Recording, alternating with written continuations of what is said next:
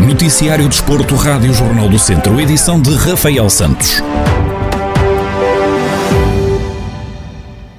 Ao contrário do que estava previsto, os últimos jogos da Primeira Liga não vão ter público nas bancadas. A decisão foi confirmada esta segunda-feira pela direção da Liga Portuguesa de Futebol Profissional. Consequência deste recuo, o último encontro da temporada entre Tondela e Passos de Ferreira não vai contar com a presença de adeptos na bancada do estádio João Cardoso.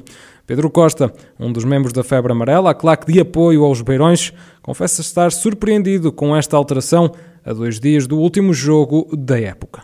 Eu estou, mesmo parvo com isto. Uma pessoa pensa que não, que não pode pirar ou que não pode haver uma, uma, uma alteração. Não faz sentido. Né? Tivemos a época toda, metade da época passada, à espera, a cumprir à risca tudo o que nos foi pedido. Veio a Champions, a Champions pronto, que, que é o que é. Conseguiram trazê-la, deram-nos este último jogo quase, quase para enganar. E opa, não, não faz sentido. Não, não, não, não, não consigo. Pedro Costa sublinha a incoerência na tomada de decisões que estão a resultar numa frustração por parte dos adeptos portugueses. Continuo a dizer que, que não, não, consigo perceber, na por cima isto foi decidido, primeiro foi decidido que há área pública nas últimas duas jornadas, quando, foi, quando começou o desconfinamento, depois passados uns dias não, agora para o final, quando, conforme a Liga dos Campeões voltaram a, a deixar. Agora já não se pode outra vez. Entretanto, não vem jogos de, de fora para cá com público e não é pouco. Entretanto, a gente vê lá fora os estádios todos a começarem a ter público. Isso também, para, acho que para os adeptos em Portugal, começa a tornar-se um bocado frustrante. E assim, até uma pessoa tem que ficar a pensar o é, como é que será a próxima época. Por este andar, vamos ser os últimos dos últimos e com uma lotação bastante reduzida. Relembro que o acesso aos estádios tinha sido aprovado pelas autoridades de saúde e pelo governo na passada quarta-feira, dia 12 de maio, sendo permitida a presença de 10% da lotação destinada aos adeptos dos clubes visitados. Os apoiantes teriam que apresentar o resultado negativo de um teste rápido para a Covid-19 antes da entrada no recinto. No entanto, esta informação ficou sem efeito a partir de hoje, depois de um comunicado emitido pela Liga Portuguesa de Futebol a informar que os últimos jogos não vão ter público nas bancadas. Tiago Santos, piloto de Bajas TT, natural de Nelas, arrancou a temporada com um quarto lugar no Baja TT Montes Alentejanos, em Beja, Serpa e Mértola, e a contar para o Campeonato Nacional de todo o terreno.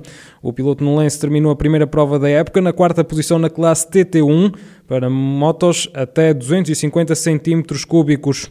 Em declarações exclusivas à Rádio Jornal do Centro, Tiago Santos faz o balanço da prova, onde se diz surpreendido pelo ritmo que apresentou foi uma com, com quatro setores seletivos bastante rápidos, com um piso muito, muito seco, que nós estávamos à espera de encontrar um piso um bocadinho mais, com um bocadinho mais tração. O piso estava muito seco, fazia muito pó, houve muita dificuldade nas ultrapassagens e depois tínhamos zonas muito rápidas em que já levávamos pouca tração, boa falta de pneu uh, e tínhamos que gerir tudo isso. Uh, porque senão a queda era, era um perigo iminente e não queríamos, não queríamos de qualquer forma sair do ar com, com nenhuma queda, alucinados. Portanto, acabou por ser positivo. Perante a nossa falta de ritmo, derivado à nossa pré-época, não, não temos conseguido treinar, derivado a, a, um problema físico que tivemos. Pensei até que fosse ser eh, mais custoso fazer, fazer aqueles quilómetros todos, mas não, até, até nem foi assim tão, tão negativo, foi positivo. Tiago Santos salienta o nível competitivo da prova que promete um campeonato bastante disputado.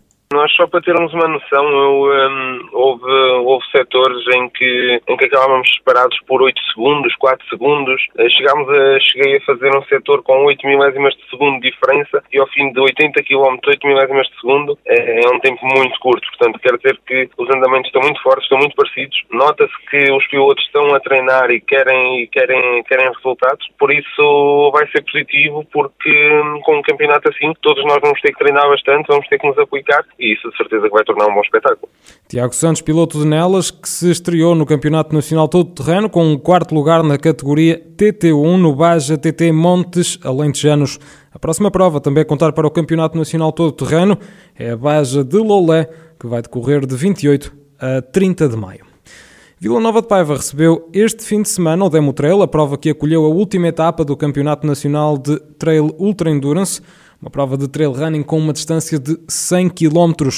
Do clube de Vila Nova de Paiva, Nelson Santos foi segundo classificado na categoria Masters 40. Pedro Sousa, o presidente dos Runners do Demo, equipa que organizou o Demo Trail, admite que o balanço é positivo e que dá boas perspectivas para futuras edições.